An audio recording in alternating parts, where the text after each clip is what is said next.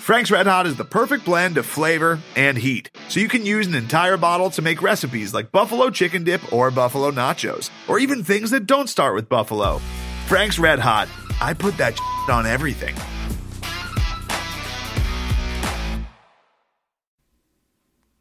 Holy shit, Craig.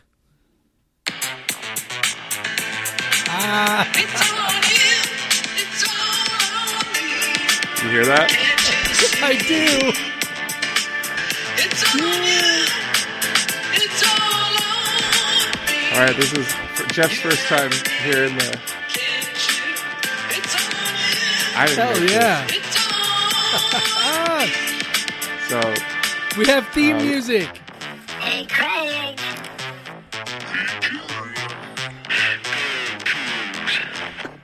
I love that. We don't care. We don't care. We don't care. We don't care. I love it.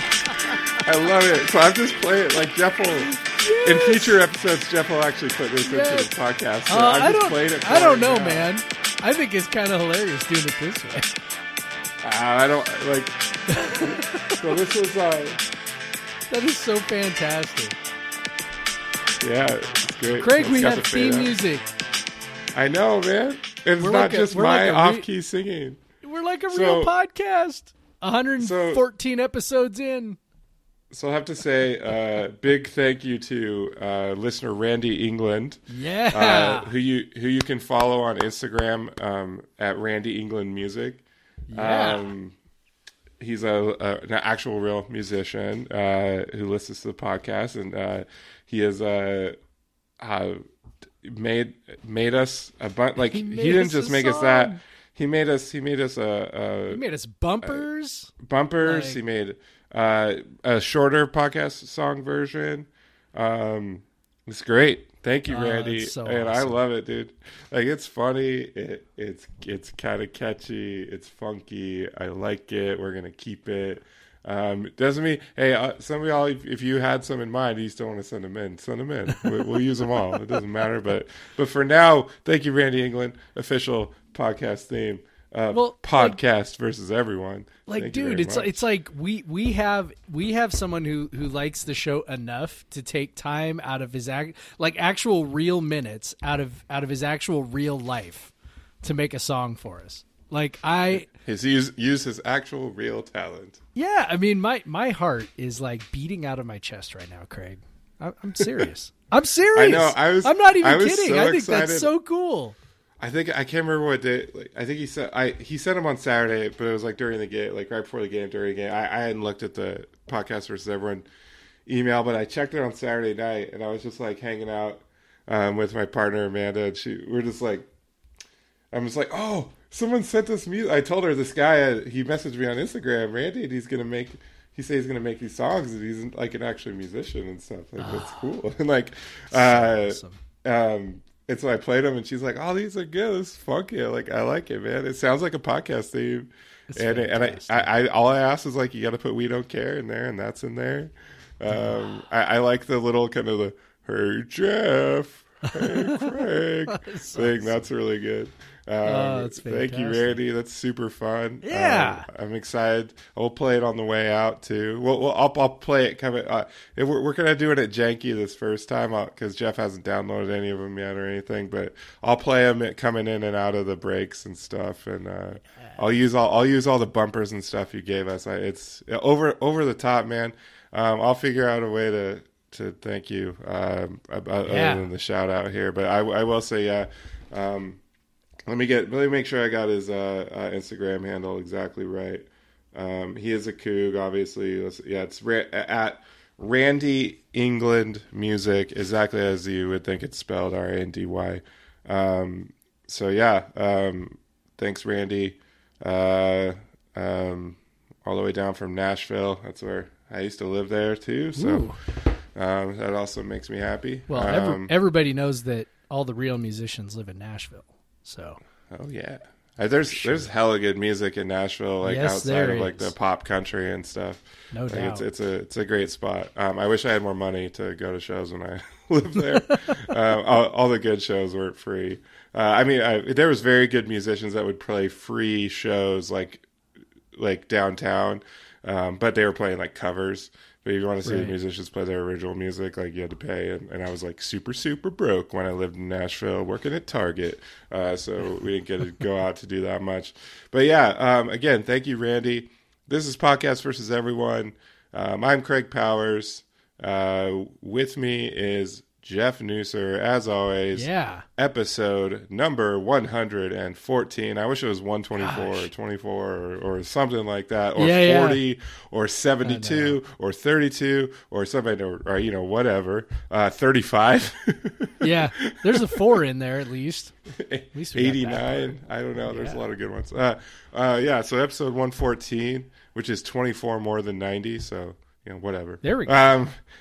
But man, what a weekend! What a weekend for the men's hoops team. Yeah. I told you I threw this out on Twitter and stuff. We got to savor these weekend sweeps, at least for now. Hopefully, they're not something to like savor in the future. But this is only the 6th time this has happened since 2009, and there has not been more than one in any season since 2009. So. We haven't had a lot of weekend sweeps lately. Even Tony Bennett's teams had 3, 2, and 2, so they weren't always happening. They just happen a little more frequently. But it feels great to you beat the team you were supposed to, and then you beat the team that you weren't supposed to. So like that's when you're where the Cougs are to get a weekend sweep, that's what you got to do.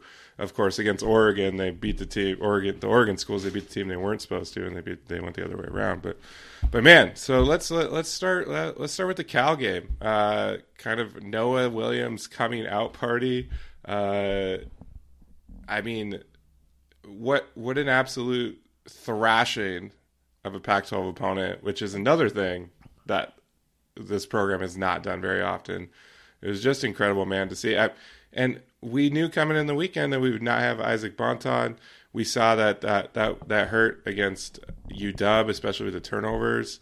They really looked lost for the first half, but man, they figured it out. They figured out what they were doing right away against Cal, and it was super fun to watch. Yeah, big blowouts are not very common for us. Obviously, I think that it was like the biggest one since like 1993, I think is what it said. Yeah. Biggest conference win since 1993. 1993 even predates my time as a Coug, which, is kind of funny. And so, yeah, we don't get to see these things very often. And Cal looked, completely hapless, but a lot of that was us. I mean, I think, I think that some guys took the loss to Washington a little bit personally. I think they felt like they're a better team than Washington, and I think that's pretty clear that they're a better team than Washington. And they lost, because of one guy, really kind of going crazy, uncharacteristically, at least at that kind of volume. And then, frankly, we talked about this. Noah didn't have the greatest game, right? Like, he got beat on that last drive by Sahonis pretty badly, right? Just a little crossover and easy little floater. That's the kind of thing that apparently, the Jordan meme, right? And I took that personally. I think Noah took that personally because he came out and just decided that he was going to be the man, and that was one of the things that I wrote about today. One of the many things that I wrote about today, because I was feeling good after beating Stanford, but just that. It's not as normal as I think casual fans think that a guy is like, give me the damn ball and I'm taking over. That's not as common, I think, as fans think. I think fans, have this thing where they're like, well, everybody wants to take all the shots. And it's like, maybe when you were in, 3rd grade on the playground, but when you're talking, high level college hoops and there's a lot riding on, what players do and how they perform, and it's and then also the farther you get up the ladder in terms of competition, the more sort of keenly aware you become, you know, of your limitations and the things that maybe you don't do as well. There are not a lot of guys lining up to take 20 shots. Like, that's not, that is just not a thing that guys are knocking themselves over to try and go do. And part of the reason why Isaac Bonton has taken so many shots is because he's willing to, and he believes in himself, and he's like, I'll go do it. Not many players do that. And, Noah didn't do that against Washington either. Everybody just kind of stood around and looked at each other.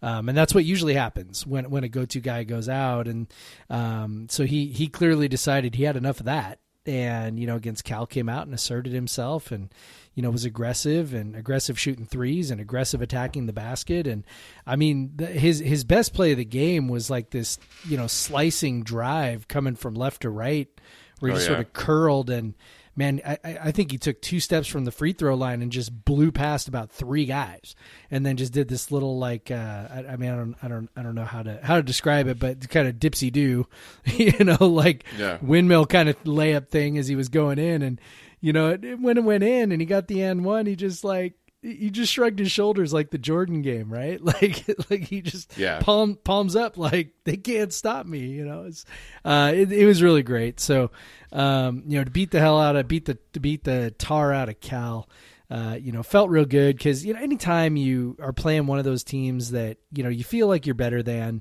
you really want to beat them and you want to separate yourself a little bit, and so especially they felt more vulnerable because Bonton was out. So you're like, man, if we lose to UW and Cal because Bonton got injured, a week ago, this would just be frustrating. Yeah. When we recorded last week, we were like, we were not feeling like we're certainly not feeling good about Stanford. And then we were, not feeling real great about Cal. I think we both characterized it as a toss up at that point. Apparently not a toss up, right? Like, we don't know anything.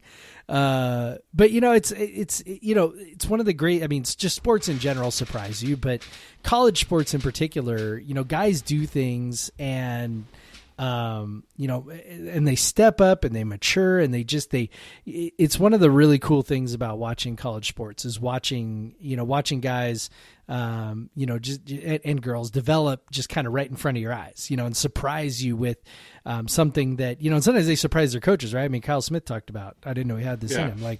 Like they surprise their coaches too. It's one of the cool things I think that we love about college athletics, and Noah definitely pulled that off, starting with that game against Cal. Yeah. And what was really remarkable, especially so people, think about Bonton taking this high volume of shots using a high number of possessions.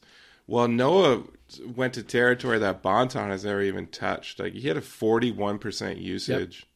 So that's 40 when he was on the floor. 41% of WSU possessions ended in him taking a shot, taking a free throw, or turning the ball over. And he only had two turnovers. So it's just an absurdly high usage. And then he was a 145 offensive rating, just incredibly efficient at that usage. At that point, you're just like, dude, take as many shots as you want. Like, he was 12 of 20, 4 of 6 from 3, 4 of 5 from the free throw line. Just unbelievably efficient. Had 3 steals. Almost a triple-double. Yep. And he might have been able to get it if they played the rest of the game. But, it helps, too, when you're trying to get those assists. And Yakimovsky had 9 assists in this one. He had 9 assists in the next one, too. But, it helps when guys are making shots, right? And everyone was making shots. Like, everyone. I think even, the one guy Kuntz was only, 2 of 4. And he's the one that's been tearing it up. But you got, Yakimovsky was finally hitting threes. Miles Warren hit a couple threes. DJ Rodman hit a couple threes. FA was finishing down low. Really, the only guys that had, kind of not great days, Deshaun didn't have a great game. He didn't play very much. And it was just, it was wild just to see them. Obviously they went small, this weekend, with Kuntz starting, instead of, Jackson. And then, obviously maybe a little bigger on the guards, because Yakimovsky is essentially playing a point forward. And I wanted to talk about that because we're gonna talk more about Noah, obviously. But one thing we saw kind of come, like, we always thought that he had this in him. Like, when you watch his highlights when he was, in Europe and, a younger kid and stuff, he looked like the point forward type. Yep. And they really let him be, particularly in the half court, the ball handler.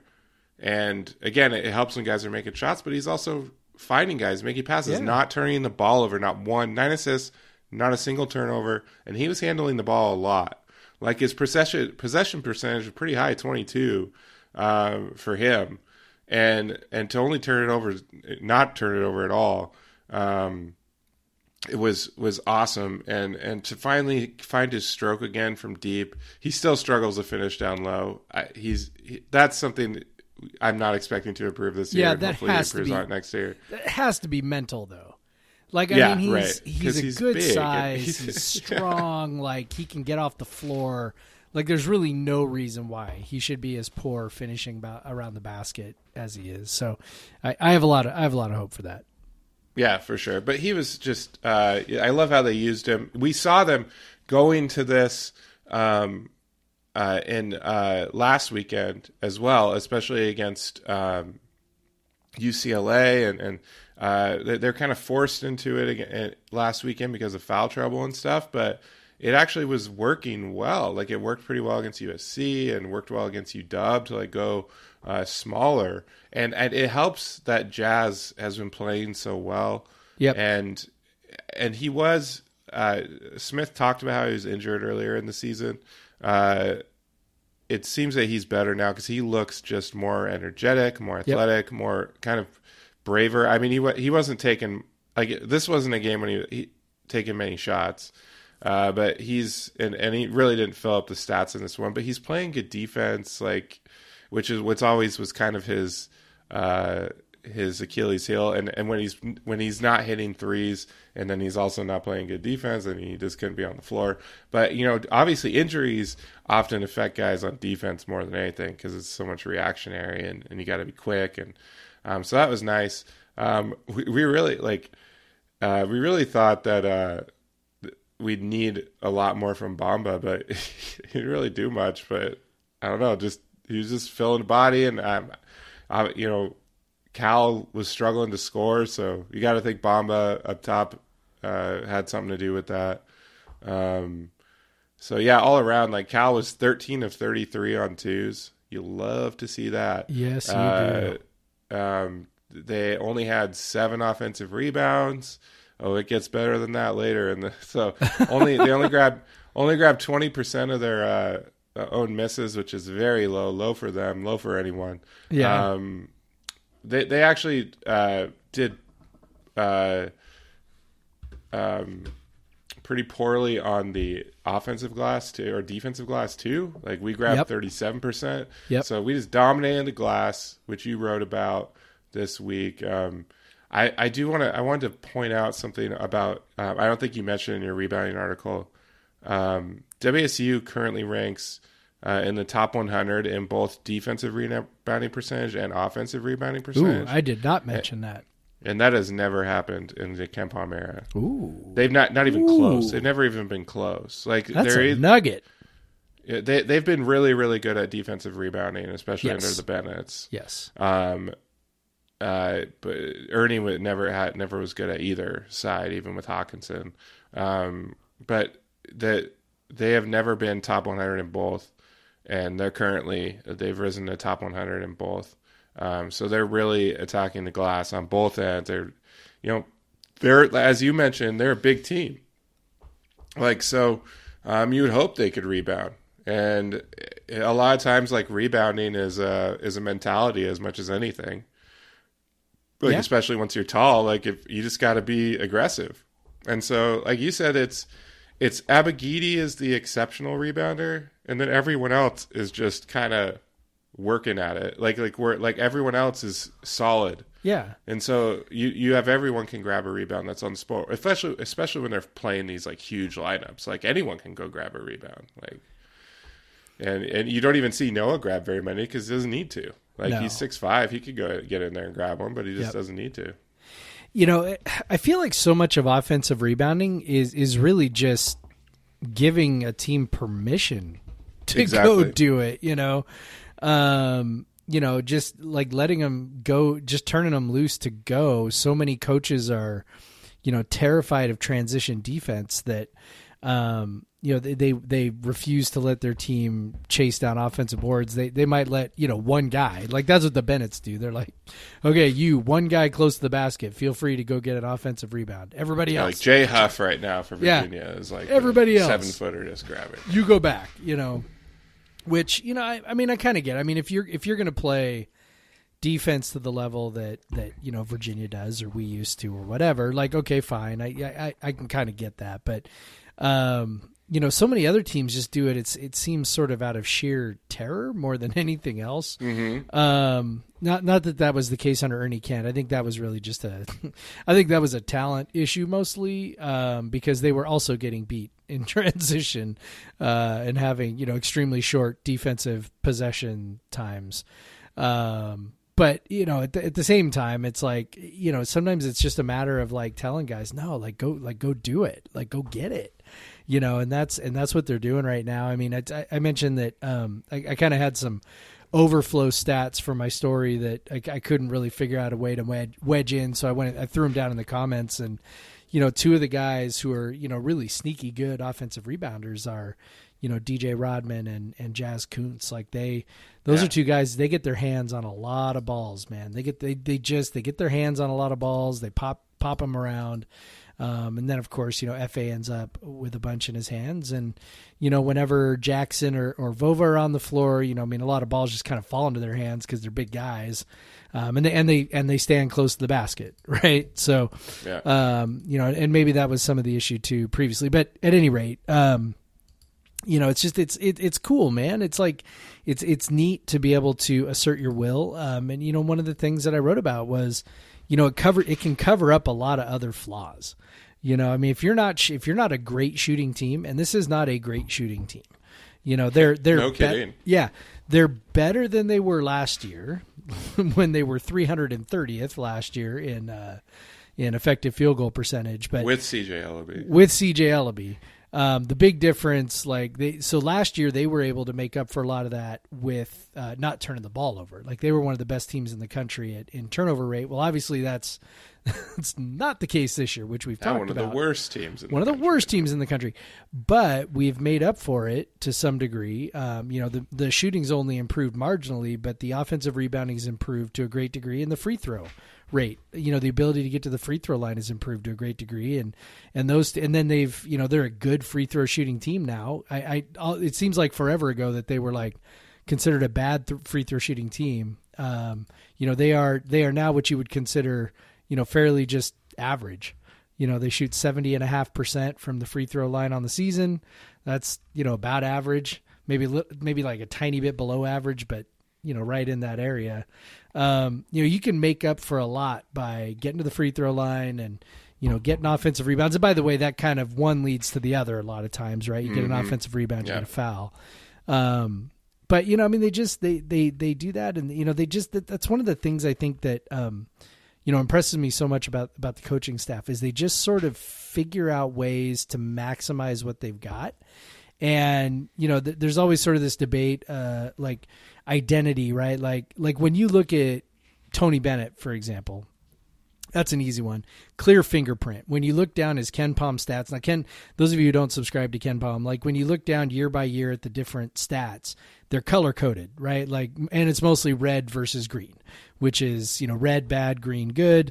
You know, and what you see, or not necessarily bad, but low, right? So like, so the offensive rebound is always just red, you know, for them because they just don't even try. Okay. So that's fine. And there's like these fingerprint elements of it. But when you look at Smith, there's some things, you know, like 3-point attempts against them is one that that's definitely like a core value for him, you know, over the years, but there's so many other things that are just sort of like dependent, you know, the defense last year was really turnover dependent. you know, because they didn't have big guys. Jeff Pollard was their center, right? At 6'8" or whatever he was. And then this year, nope, it's 2-point defense, right? Not generating a lot of turnovers, but they are, you know, one of the best teams in the country in shooting defense because of their interior guys. So it's just, it's really impressive the way that they figure out how to maximize their guys to get, you know, the best possible results. They're up to 35th now nationally in adjusted defensive efficiency, which is the highest since it's just around what Clay's last. Yeah. Clay's last 39th. Year, they were 39th. Yep. And that was a lot of Clay and D'Angelo Casto kind of leading that one. So yeah, it's just really cool. Yep. Super cool. Yeah. Yeah. I was going to say, like, it's funny. We've talked about it, and actually, let's talk about the Stanford game. Then we'll talk about more broad things. Coming in, you're just, you know, when I kind of wrote my preview, I was like, they shot really well from three last time, and they still were like 0.85 or whatever points per possession against Stanford whatever the Warriors Santa Cruz facility, Santa Cruz. So it was like, what I said in the preview is like they're going to need to do more beyond the 3-point shooting, because if shooting like 45% from 3 doesn't even get you to 0.9 points per possession, then you're doing and they were awful inside. I think they were like 10 of 30 or something like inside last time, but this time they were a little bit better finishing inside. And then they still shot the hell lights out, mostly Noah from 3, but, you know, a few other guys too. And then, like you said, the offensive rebounding came around. They did just enough in that. It wasn't a huge offensive rebounding day, but they did just enough in that to make up for, you know, going 14 to 35 on 2-pointers and turning the ball over 22 to 25% of the time. Like, they still got to 0.96, so their offense was better. And so they were able to make a few more twos. They actually shot threes poorer, but they shot more of them as a percentage of their shots, which if a team as good as Stanford is inside defending, it's not a bad strategy to hoist. Like, honestly, I know it's frustrating to watch at times, but yeah, I mean, it was really Yakimovsky and Noah were driving that. No one else really shot very well. FA made a very huge one, and we can talk about that one. Yeah. But obviously, you know, free throws were big, too, in this one. Stanford shot them really poorly. WSU didn't. WSU got a few more attempts, not very many, but they made 9 more. So making your free throws, you know, shooting threes when the inside isn't working, getting offensive rebounds at a solid rate, 35% against a team like Stanford. There's not typically a very good defensive rebounding team, but they were able to kind of outperform what they usually allow. Just excellent. Like, because what I was thinking before, they would have to be near 1 point per possession to win this game. And they were. And that's kind of, and they probably were above it before overtime started. That there was some pretty weak scoring in the overtimes. Besides the last one, that might have brought them up. But yeah, the last one was pretty. They went 9-0. No, they went 9-0. So yeah, like overtime. I mean, but we gotta talk again about Noah. Like, he absolutely kept them in this game at multiple times. It looked like in the first half it was getting away. They started really hot, 7-0 on ESPN News, and then they flipped over to ESPN2, and then immediately Stanford took over. And towards the end of the half, it looked like Stanford was going to run away with it. But it was frustrating because De Silva hadn't played since the 13-minute mark because he got his second foul. And they were still beating us. And it was, like, frustrating because, you know, if De Silva comes back, and when he did in the second half, he definitely had an impact even when he wasn't scoring because we were paying so much attention to him. But you were just like, how can we keep up if De Silva comes back, we can't keep up? But then Noah just went, fuck it. Like, he just hit a bunch of threes. Like, he went, you know, he got that kind of like generous and won, but we were owed that one. I definitely want to rant about that. I really want to rant about it right now. Let's take a break. Take a little minute right here to rant. So why was WSU owed a call right there, Jeff? Like, why do you think the refs called that foul on Michael O'Connell when he kind of didn't even touch Noah? Like, yeah. So why do you think they wanted to make that call at that time? Oh my God! After the FA technical foul that wasn't, where it was FA erases a shot, yells at DJ Rodman to go get the rebound, and then gets teed up because some ref thinks he's talking shit. And all of a sudden, like, everybody's like, what happened? And then it comes out, oh, he went and apologized, but the T stands. Like, are you ref, serious?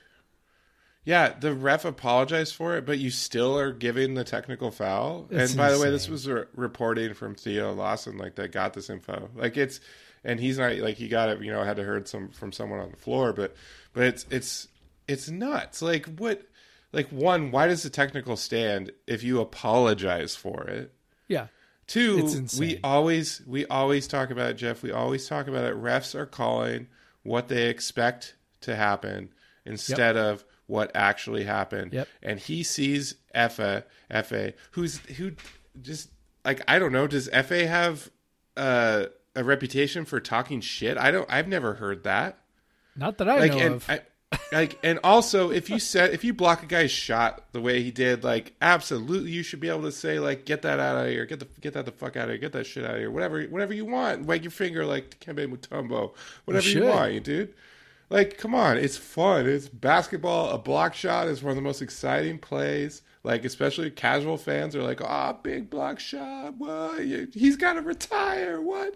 Like, but it's like. Like, all he was doing is yelling at DJ to grab the rebound. Yeah. But, yeah, so he calls this expectation.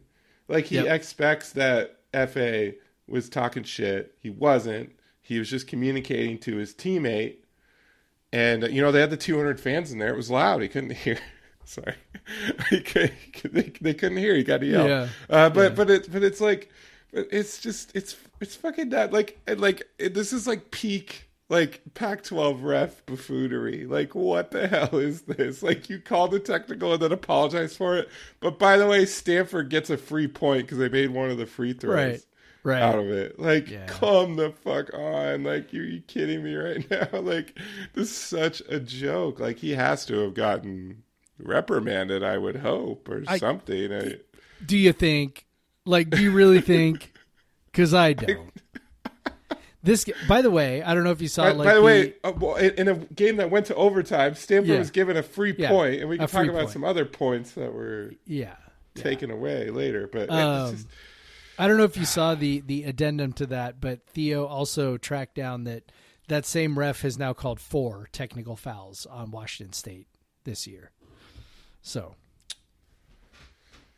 Just really doesn't like WSU's players or Kyle Smith or Noah Williams or whatever. I mean, he, so I'm looking at the games that he's done of ours. By the way, I saw Neil Stover, who works for Root and, former, WSU basketball manager. He tweeted that it's the same ref that called the technical on WSU in the 2009 Oregon game. No. Yeah. No, can't, no way. It is. It is. Well, I'm so glad you didn't know that. I didn't know that. He, by the way, he refed the Apple Cup game in Seattle that Noah got double teed. I don't know if he called both of those, but Noah wasn't saying enough. He had to. That was the game where Noah got double teed. He refed that game. Did Kyle Smith also get one in that game? I don't remember. I think so, yeah. Yeah, maybe. So his name's Tony Padilla, and Neil tweeted at Neil Stover, I'm still waiting for Tony Padilla to apologize for the tech he called on us with 0.2 seconds left in 2009 that cost us a win over Oregon. him and Mike Littlewood. I have opinions. Yeah, Mike Littlewood, of course. But but come on, Tony Padilla. How is that possible? He's the same fucking guy. It's so ridiculous. Yeah, and this could have very well cost them the game. It could have. One of however many calls that could have cost them the game. I mean, that was sort of the thing as the game was going on. I did more yelling at my TV about officiating than I have done in a really long time. Like, I mean, I obviously these are not the sorts of things we keep track of, but I'm let me see how many yells did I do. I mean, you can look at the chat, the Slack chat, like just like how many all caps bullshits there are. When I'm watching the second half of a game, even if it's a close game, you know, typically I'm trying to kind of watch the game and I'm into the game, but I'm also kind of trying to do a little bit of writing. Like, I don't want to spend 3 hours after the game writing a recap or something. Like, I'm trying to get a little bit done. And so, you know, and plus as I'm watching the game, like I'm into it, but I'm a tiny bit emotionally detached, just trying to kind of think through how this is going to fit with my story and like all this stuff. Right. But this game, I just was not, because it was just so bonkers. And all I could think was that's another call that could cost us the game. That's another call that could cost us the game. I mean, until it was finally over and we had finally actually won the game, I just kept thinking like, they're going to lose this game. And I'm going to be like apoplectic about these calls, any one of which would have changed the course of the game, right? Like I mean, there was the tee, there was the and one at the beginning of the second half that wasn't, because they called it, you know, on the floor, which was just fucking insane. Noah got fouled. Clearly an upward while motion. He was in the air, the shot. Like, while he was in the air, finishes the shot. We saw against Cal last weekend. Against Cal, it wasn't last weekend. It was just on Thursday. Yeah, a player got fouled, took a full step, and laid the ball in, and they gave an and one. Like he took a full step before leaping. Yeah, and absolutely like insane. That was like, especially when it's so banked, like it's so quick. The shot goes up so quick, like it goes up as you're whistling. Like, how do you not give that? That was literally like how Noah shoots free throws, an 80% free throw shooter. So you're saying like it's an 80% chance that they took away 3 points. Right. There's a 100% chance he took away 2 points. Yeah. Like it in a game that went to overtime. Yakimovsky smokes the layup right after that. Like you're just like, oh my God. You know, but then there was the 5-second call at the end of regulation. There was the no foul call on Noah's game tying three. We haven't gotten there yet, but I mean, it's just like what should have been De Silva's fifth foul. Yeah, a charge every time. Yep, every time, because almost everything is called a charge. Yep, Noah was there. Yep. He was not. He was standing still, waiting for De Silva to run into him. De Silva, hits him with the shoulder. Was kind of taking 2 steps. Like he wasn't like even dribbling the ball. Like he was charging towards the basket. It's just something that's always called. But maybe when the best player on the floor, well, the second best that day, was on the floor, like is the All Pac-12 guy for the team that desperately needs this win for their tournament, like hopes.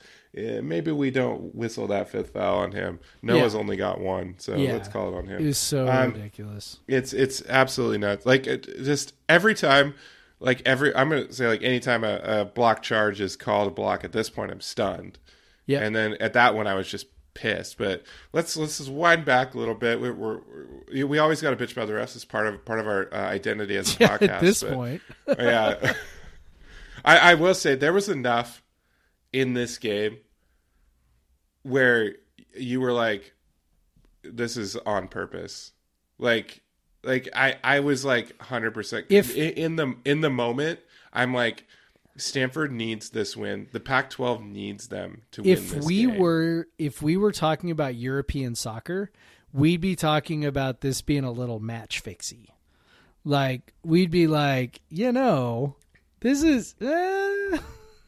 it's kind of feeling like somebody's maybe got a little bit of a vested interest in the outcome here. Well, and you could say, I mean, maybe you argue, well, then why was De Silva in foul trouble? It's because he like had a ton of like very obvious fouls before that on defense. Yeah. Like he got matched up on one-on-one with Noah, and Noah just went after him, and you know, like it's like, yeah, you could say that, but at the same time, there was so many just like, why did you call it that way? Especially as it got down to it. Like, you know, as it got down to it. But let's rewind a bit back. Before halftime, Noah really keeps them in it. I think they were down, but actually let me just pull up the kind of the game flow here.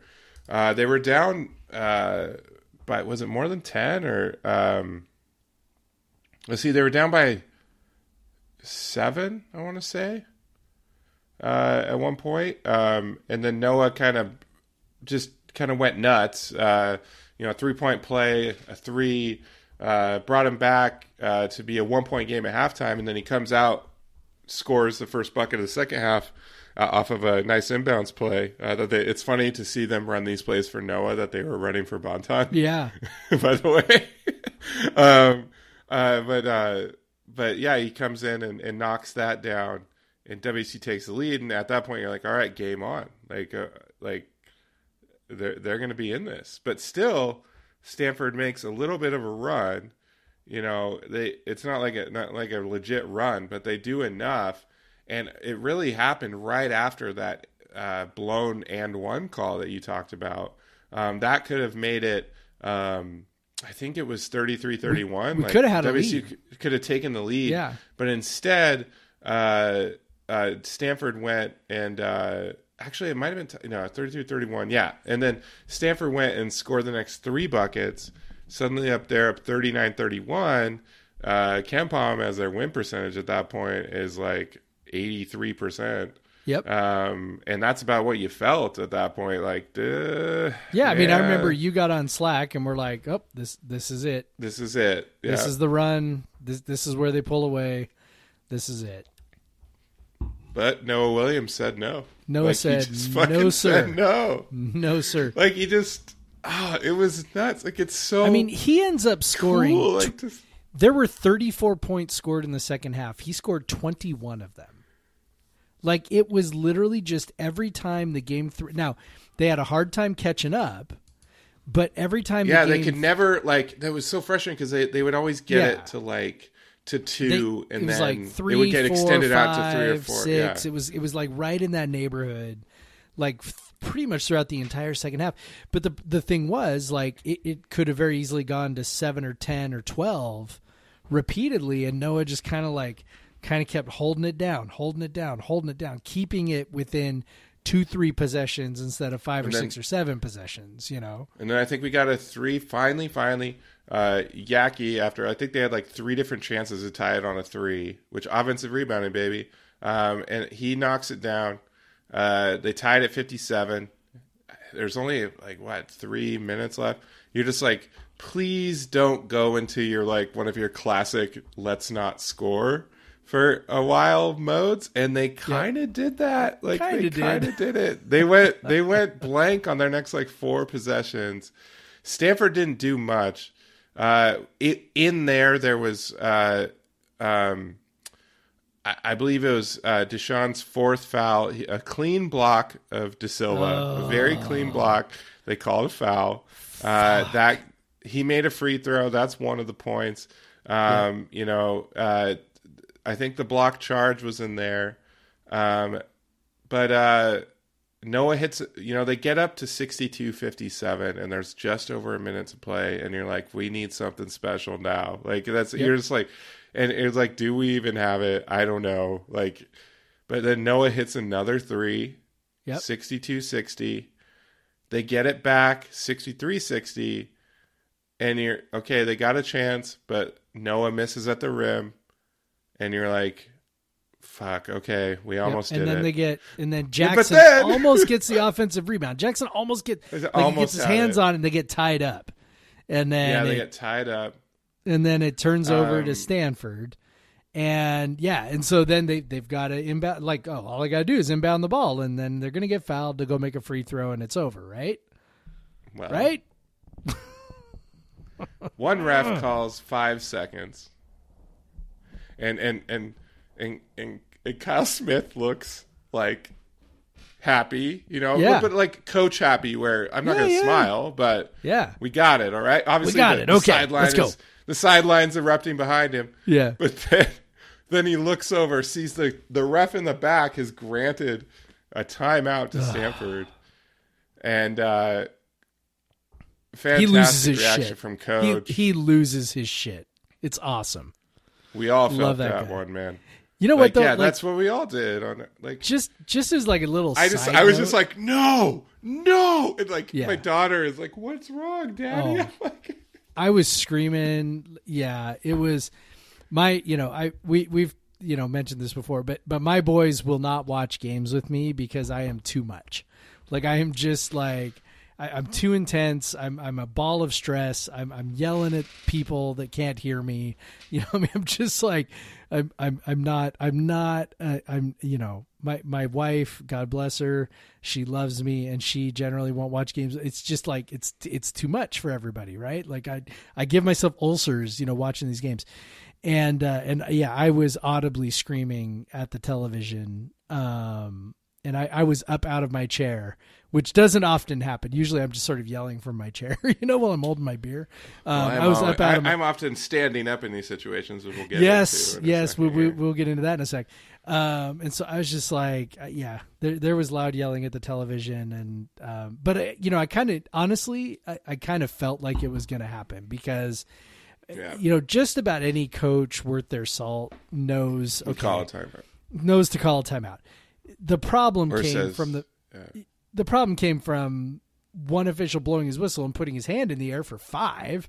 And then all of a sudden some other guy comes in, no, wait, I got a timeout. Like, no, that's not how it works, man. That's not, if he was calling that timeout late enough that you couldn't blow your whistle before the other guy blew his whistle, that's not how it works. Well, as WSU knows, in games against Stanford, in 2004,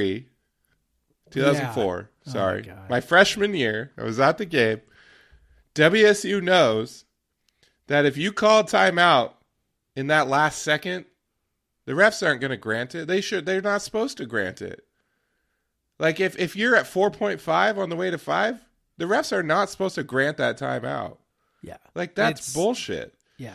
But cause I remember in that Stanford game in 2004, Marcus Moore turned and looked at the ref and was calling timeout, and the ref stopped, looked at him, and put 5 fingers right in front of his face.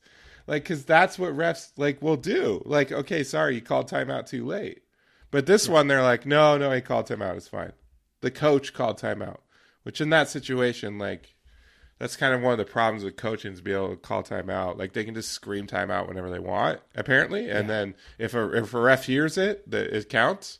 Like the refs that are supposed to be like watching the play on the court. An easy way to solve it is eliminate coach timeouts. Like that should be a no-brainer, honestly. You know, just players. Which I feel like they've done at different points. They've like tested. Players have to call timeouts and that's it. But anyway, so Stanford, you know, gets their timeout and Kyle Smith is, you know, losing his mind. Apoplectic. And you know, I as a little bit of a side note, like I think it's pretty, you know, the longer we spend around this team and the closer we follow them, I think it's pretty easy to see why he's able to get the most out of his players. And not even just talking about, not even talking at all about basketball strategy, just as a leader, you know, it's number one, it's clear that he believes in his guys, right? Like he instills that confidence all the time. I mean, even after the game, he was like talking about FA making that 3-pointer. And he's like, you know, we just kept telling him, keep shooting it. You'll be fine. I just want him confident. I want him doing that. And I mean, even talked about how they drew up a play for FA to shoot a 3 on the first possession of the second half. It didn't work because they thought Stanford was going to play a ball screen a certain way, and then they didn't play it that way, and then he didn't get a shot. But they were like, no, we wanted him to get a nice open look and see if he could hit one. You know, it's like he just has this unwavering belief in his players that clearly rubs off on them, you know, and it's with Noah. I mean, he'll make jokes and say, you know, yeah, I got a few gray hairs from that, but you know, inside he's like, yeah, hell yeah. You know, and he did that with Ellaby and with Bonton both last year and this year, like, you know, I think that most casual fans first thought is, you know, no, don't do that. Don't do that. And I think that's human nature too. Smith has this way of just being like, no, I want to listen. If they're doing enough good things, like I want to encourage the good things. And if I encourage enough good things, then the bad things will kind of not have a lot of space. Right. Like he just is constantly wanting his guys to be confident and loose and playing free. And man, you love playing for a guy like that. You know, it's like it's really hard to play for someone, or just like it's not even just playing with someone, like in a job, whatever. If you feel like if you screw up, you're gonna get it right. It's pretty clear Kyle Smith is not that kind of coach, and even when just look in the sidelines and you can just tell when somebody makes a stupid play, like he just sort of claps his hand together and is like, okay. And you know that it's not like a laissez-faire thing where it's like, you know, whatever's clever, but he would rather err on the side of encouraging guys. And then you see his passion come out, right? Like we see it come out. We saw it come out in that 5 count. We see it come out sometimes in the technicals that he's gotten this year. And not necessarily technical fouls are good, but you know, it's just, I think it's a reasonable proxy of his passion. Well, a lot of the technical fouls are often because he's defending his players. Yeah, that's exactly right. And how the game exactly is being called against them. Yep. Yeah. Yep. And so, you know, players see that and they pick up on that. And it's really not, it's not hard to see why they trust him and why they play hard for him and why he's able to get the most out of the guys literally everywhere he's been. Like this isn't just, you know, Wazoo. I mean, this is Columbia. This is San Francisco. This is Wazoo. Like you can see why guys like playing for him. And so, you know, when he lost his mind, you know, I was losing my mind, but I was like, as I was watching it, I was like, wow, that's okay. But, you know, thank goodness he didn't get teed up for that. Cause I've seen guys get teed up for less than that. Yeah, so. But, like, that's one of the things where, like, I remember looking at him like, man, I'm surprised that Pac-12 refs didn't blow and just end the game on a technical foul there. Yeah. Because you see that happen. Like, because the game isn't over yet. Like, Stanford still has to make a free throw. And if they would have called it, they would have given 4 chances to make the winning free throw. But they didn't call it, so I'll give them credit there. Yeah. Because, like, Smith lost his goddamn multiple mind. Ones by that point. Yeah. But man, so they get to inbound the ball, and what's interesting? Stanford passed it into Dejon Davis, who's an 80% free throw shooter, and then let him pass back to Michael O'Connell, the freshman, who had one of his best games he's ever played. You know, in his freshman season up to this point. Well, like, he was playing really well. He's also a good free throw shooter. That's what I'm saying. That's 75%, what I'm saying. He's an 84. Like that. Well, he was 84% before this game. Oh, okay. There you go. So you're like, okay, well, you know, you let him, but then you're like, okay, it's the freshman. I get that, you know. And this kid who has had a great game up until then, like, you know, like he's one of the reasons Stanford is about to win, especially with De Silva having done almost nothing, you know, whatever. But man, the look on his face when he went to the line. He was absolutely shitting himself. Also, can I say, poor guy, the most Stanford looking motherfucker I have ever seen. Like, that is this like, is an extremely Stanford team, right? Yeah. Like if you had to like, just like create create a Stanford player in like in a video game, this is what he would look like. Like this is like a 6'2" point guard with like a huge chin and like a dark hair, like kind of slicked back. Like, oh my God, this is a Stanford player. He's probably incredibly smart, whatever. Yeah. But man, he was terrified.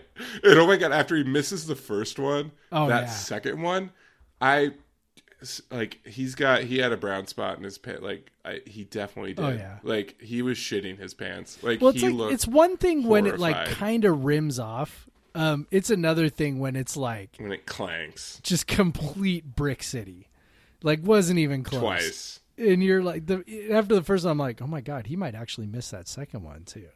Like it was so bad. It was so bad. And Stanford definitely did us a solid down the stretch, missing some free throws. Yeah. Which it's just nice to get that bit of luck on this team who's playing without their, you know, their best player, and they're playing without, like, you know, they're the lesser team. They're playing a fucking roster where you got 35 minutes of one junior, and out of the how many minutes? 55 times 4 or 55 times 5. 50 times 5 is 250. 5 times 5, 25. So 275 minutes, 37 were played by juniors. None were played by seniors in this game. Yeah. You have that going against an experienced Stanford roster. And so we are deserved a little bit of luck right now. You know, like, it's like, come on, like, give us a fucking break. Like, and we got a break when he missed, like, when he shit his pants, and he continued shitting his pants throughout the rest of the game, which is funny, but especially in that third overtime.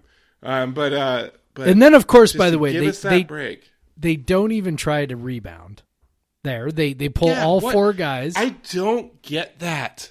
I know you're worried about the foul, but also if you foul, like, the worst thing that happens is they get two shots. Well, and but then you're thinking, can take 2 to 3 seconds off of the charge down the court by just making them fumble around for the free rebound. That's exactly it. Jared Haas is a fundamentally conservative coach.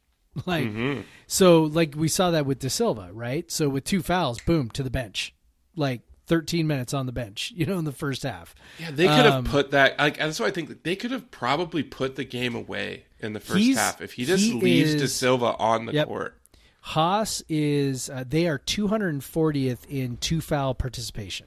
So KenPom has a stat to measure how many minutes go to guys when they have two fouls.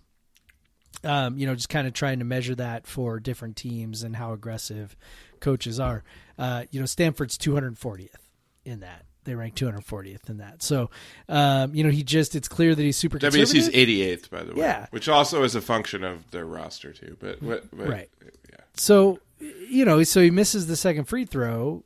We get a clean rebound with 10 seconds, and Noah's able to, you know, just sort of like kind of, you know, charge right up the floor. You know, because if you put even just a couple guys in there, you know, maybe they get a hand on something, maybe the ball, you know, maybe you gotta go chase it in the corner. Yeah. It goes out of bounds. And we got no timeouts. No timeouts. So it goes out of bounds. They can set up a press. Yeah. You know like, I mean, just something, you know. Although there's no way Haas would have set up a press. No. But instead they're going to. You would have let them walk it up. Instead they're going to drop, you know, four guys plus the free throw shooter. You know, nice clean rebound, and Stanford's going to set up their defense, and I mean, you can't stop Noah Williams, right? You had that feeling at that moment. You're like, he is so on fire right now. Like, please just don't foul him. Like, just let him get. Like, we need to see Noah get a shot up right now. And Kyle Smith said it. He's like, he was getting worried that Noah was taking too long. Because teams are not usually going to foul until like that, between that like 6 to 3 second range, right? You know, to the point where if you foul them, you know it's going to be hard for them to get another shot, another good shot down the floor. Right. So like you try, but he put it up around 5 seconds. And I'm not shocked that Stanford didn't foul, considering how good we'd been on the offensive glass. You know, so that's a consideration, right? I mean, you know, you foul Noah Williams. Like, it's like a 50-50 proposition, fouling or not fouling. It's not as clear cut as a lot of people think. So you know, I mean, WSU puts in Deshaun Jackson, they put in Vova, they put in FA, and just like try and go get. I mean, that's what they would have done, right? Yeah, try and go get an offensive rebound with those three guys, and Vova. Vova didn't play. But he would have been in there at that point. So, I mean, it's not as clear cut. So I don't have any problem with not fouling, but man, they did not play Noah very tight, which was weird. Yeah, they let him dribble all the way up. Yeah, to about 25 feet. And they didn't press him when he got to the 3-point line. It's not like he had to take a shot 5 steps beyond the free throw or 3-point line. Like he was able to run right up to the line. The defender didn't even check him until 25 probably is wrong. Like, I mean, kind of a little fake ball screen. Like, it wasn't a real screen, but it was just kind of like just a little bit of interference. He wasn't going to take it. Yeah, I mean, just a little bit of interference, and he got a remarkably clean look, which he buried. And then what, Craig? Well, I mean, it was an exciting moment. I'm standing in front of my TV as I do for every game, but every close game of my sporting teams, I always, the women's hoops teams, every goddamn game they play is down to the wire. So I'm up there, the Sounders, I definitely did some of the similar maneuvers when the Sounders came back and beat Minnesota in the Western Conference Finals. So we got a nice little area rug. We've recently flipped it. So it's like a different direction. And it does seem a bit more slippery since we did that. Like we changed the grain or something. I don't know. So Noah hits that shot, and I instinctively just, if any of you have ever watched or been around me at a WSU sporting event, and I have many people that can back this up, and you see some of the responses on Twitter and whatever.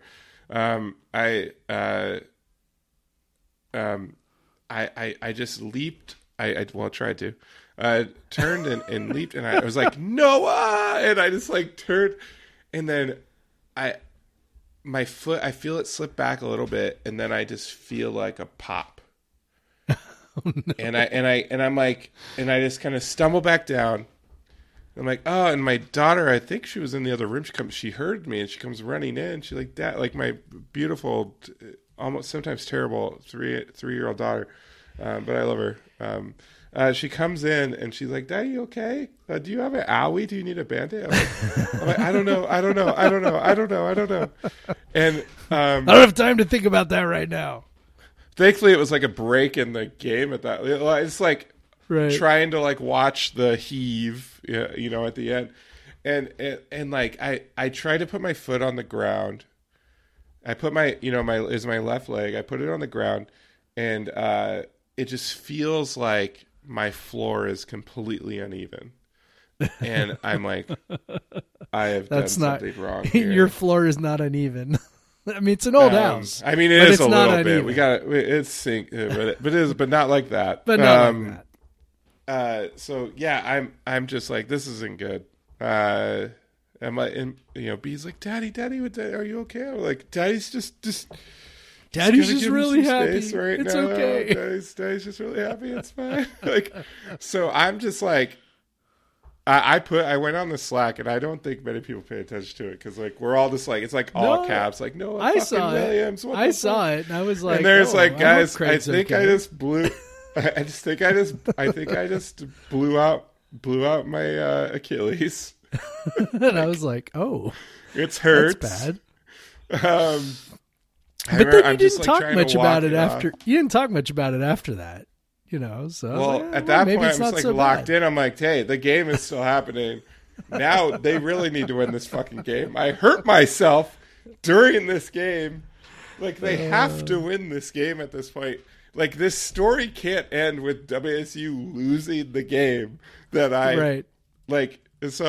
So that I hurt myself. So we watched the rest of the game and whatever. Later in the night, I have myself convinced because I can move on it and didn't hurt that bad. I'm like, oh, if I busted my Achilles, I've seen players do this and they are screaming in agony on the ground. And so I'm like, oh, maybe I didn't do that.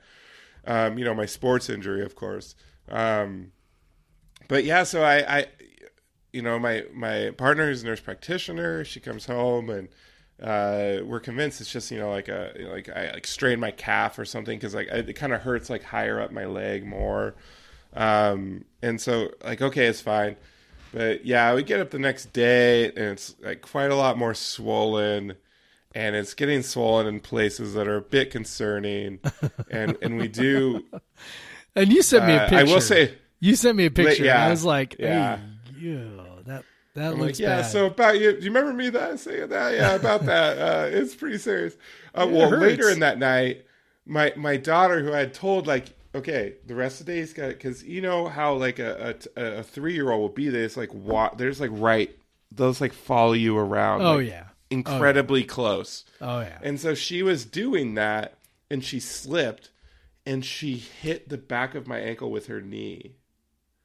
Like, to the point so hard that I was like, die. I was like going, fuck, like, like, are you okay? Like, you hit me so hard. Like, and she's like, ow, ow. And I'm like, what did you hit? Like it was either, I was like, this is either her head or her knee just hit me. Like, it's not like, and so she racked me in the knee. I'm like, oh my God, having a 3-year-old with like a significant injury to your lower leg is just like not a good combination. No. And so yeah, the next day, you know, it's like a night after Amanda she was working. And so she gets back and, we're just, she's like looking it up because, you know, she's got her curiosity, like this is what she does for a living. Yeah, right. She finds this test where you can kind of like squeeze your calves, and then like if your Achilles is properly connected, your foot should just kind of like you kind of sit with on your knees on a chair, and then you squeeze the calves in your foot. Your foot should kind of react a bit, like, you know, like kind of when you hit your elbow or whatever it is. Yeah. Reflexes. Or when you knock your knee and your leg kicks or whatever it is. But we did that one and it was just nothing was happening. Like, it was totally, so it's like, okay, I gotta make an appointment. So I made an appointment with I call an orthopedic sports medicine type place, and they, you know, tell me I have to have a referral. Thank you, United Healthcare. I have to have a referral. I'm like, I'm pretty sure I know what this is. Like, it seems pretty clear cut from like a pretty common injury. Yeah. Lots of people have it. Everybody's got to spend more money in order to jump through the hoops. Oh, so I went to the urgent care place, and yeah, sure enough, like, They diagnosed it as that, you know, x-rays clean, no broken bones or anything. So I'll have to do like an ultrasound to see. But I will say, they said it was only partially torn. Like, he thinks it's only partially torn, which is good for my recovery prospects and all that. But so I ruptured, which is it sounds worse because it's a tendon, so you say ruptured instead of torn.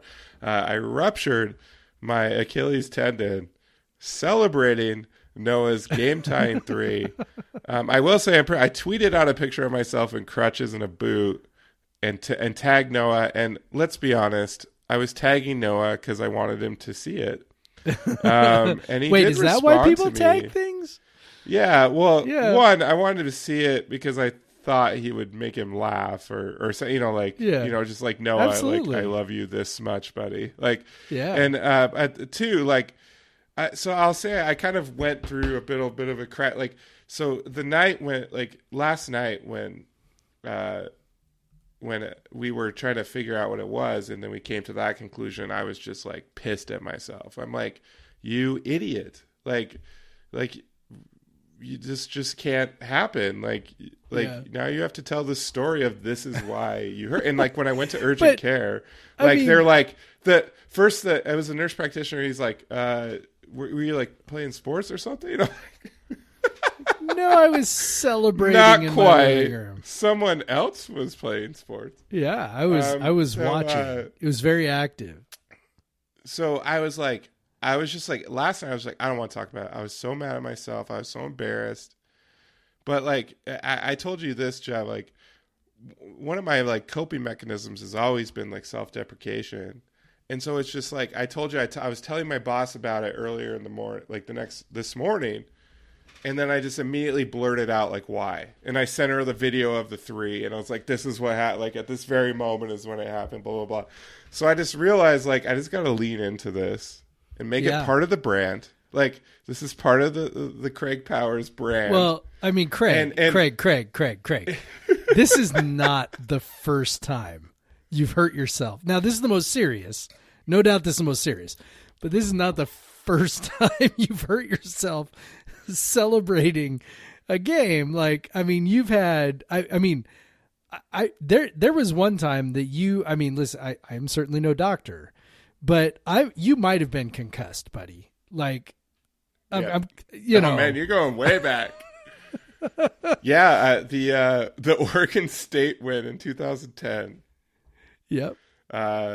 When I was living in Nashville, and when they got the win, I was so excited. You know, obviously wins were at a premium back then. And I got so excited. I think it was our first Pac-12 win outside since the 2008 Apple Cup.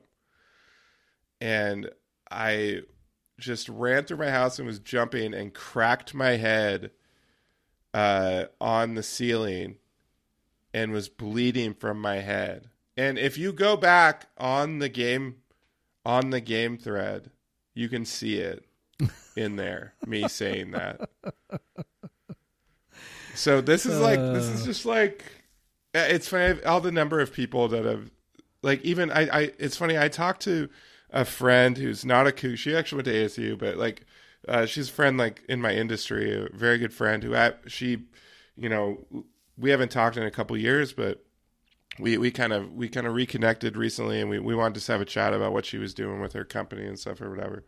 And we were talking, and we were just, you know, catching up, and I'm telling her about it, and she was just like, I'm not even surprised, like, because it's just like anyone who knows me knows that I'm like stupid about this stuff and like get overly excited. Like, anyone's ever watched a game with me, probably in person or not. Like, if you just watch a game with me on TV, like, yes, in a public place, like, yes, like, it's just, you've seen the absurdity of my reactions to things. And it's funny. Like, I think I don't know if I've told a story, like, when the Seahawks were making their run to the Super Bowl in 2013, 2014, I was on some like, antidepressant meds, and I noticed, like, throughout the season, I was just like, I'm just not reacting to stuff the way that I remember. So before the Super Bowl, I intentionally stopped taking them for a few weeks, so that I could live the full of my reactions when watching the Super Bowl. And so, like, and I don't, like, I've done counseling stuff, like, No one's ever fixed fully from that, but you know, to the point where I didn't feel like I needed the meds anymore. But like, but now I'm, you know, I just like fully like emote to things, and it cost me a tendon this time, and it's my Achilles heel, if you will, is now my absurd reactions. Quite literally, my Achilles is the way I react. And if you listen to our megacast about the 2006-2007 season, which if you subscribe to this feed or you're new to this feed, I wholly recommend going back and listening to that, and also the Rose Bowl season one, which Jeff was on. But we have the one, you know, we had the olds and the less olds. I talked about how I was nearly arrested once for my... or accused of inciting a riot at a Cougar basketball game when I was in school. So a lot of like people that knew me from then and has been to games with me, they're like, this is on brand. And so I decided to lean into it. You know, I'll share it. I put it on my Instagram. I put it on my Twitter. I'm pretty sure this is the most likes I've ever gotten on a tweet. Like, thanks everyone. I appreciate your support. Yeah. Whether you're laughing at me or whether, I don't know. I've gotten a lot of comments where people are like, good to know that I'm not the only one that reacts like that. Like, hey, watching the game. Like, it is only by the grace of God that none of the rest of us have blown out an Achilles trying to like either celebrate or get up and yell at the TV or whatever. I know is that thank God they won. because that would have really been. Yes, amazing. I mean, because that was all of it. I had stakes in the game at this point. Like, I'm sitting there thinking, I no longer have an Achilles tendon, and WSU. So in the first overtime, like DJ, but I had to temper my reactions because I was like sitting down at this point, eventually I was like, I should probably get off of this foot. And I was trying to walk it off for a bit, but you can't walk off a ruptured Achilles. No. Maybe if you have the good drugs that NFL players get, but I mean, you might be able to but it's still going to be. Yeah. I could definitely walk, but it's like a club foot walk. Like that's how I'm walking now. I have a big old boot. But before that, I was just like, they saw me walking in urgent care. They're like, there's actually a shorter way we usually go, because they have like the urgent care side and the primary care side. So they're like, right, we'll just walk through the primary care side. It's shorter to get to the room. I'm like, thank you. But yeah, so it was just like I had these stakes now for the rest of the game, like where it was like, yeah, DJ hit that three to put him up when there really wasn't that much happened in the first overtime. Like there were not very many points scored. What was it, 5-5? Yes. Yeah, the first overtime was ugly, like really ugly. It got better after that, though. It got better after definitely that, a lot. Sure. Like, so it was 68-68. So it was the first overtime when Noah had that breakaway. Yes. And love him, man. He did have 9 turnovers in this game.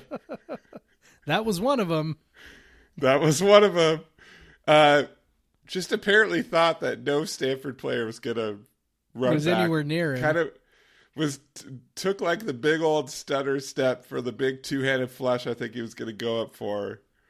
And then the only good play that he made after bricking those 2 free throws, Michael O'Connell runs back, knocks it off, and Noah out of bounds. And it's like, I think it was tied at that point, and it would have put him up by 2. Yeah. And like you said, we'll wait till we get that point. But they got 2-point lead in over. Any lead in overtime is huge. Yes. Like, everyone's so gassed. Like, but, they turn it over.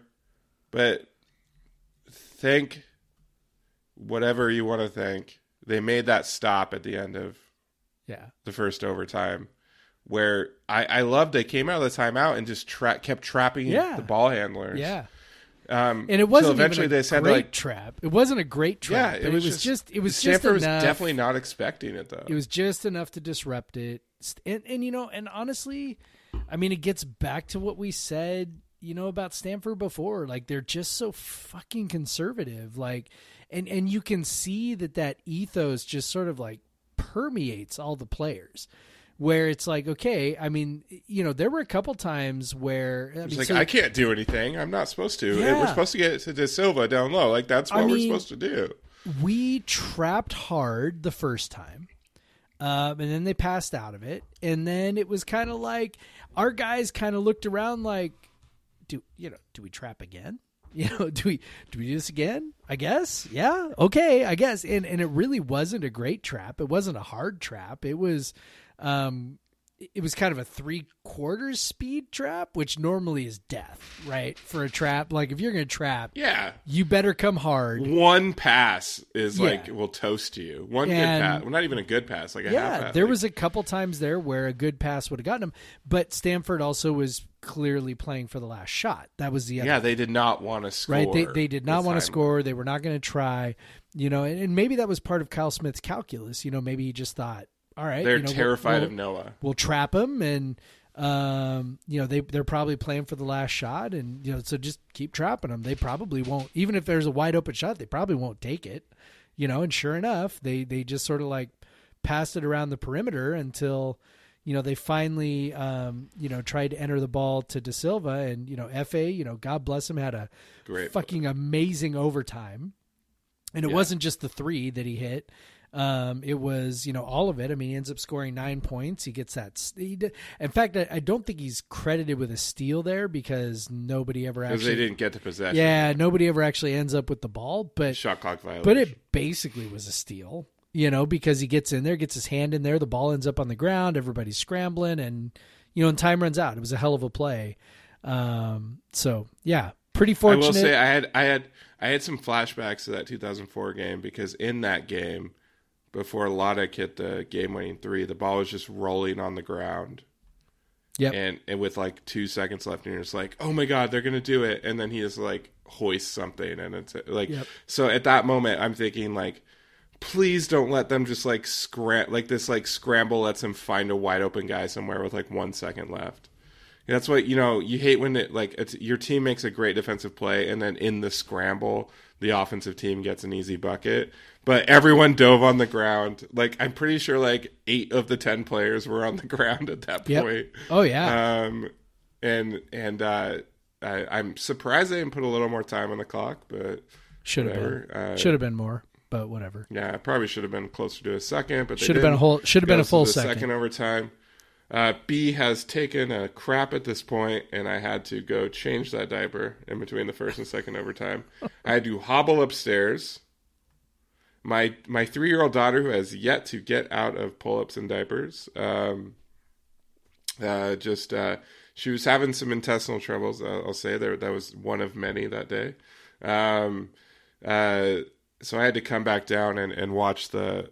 I had a little bit of a tape delay at the start, you know, and you have to kind of fast forward when they're walking the ball up the court and stuff.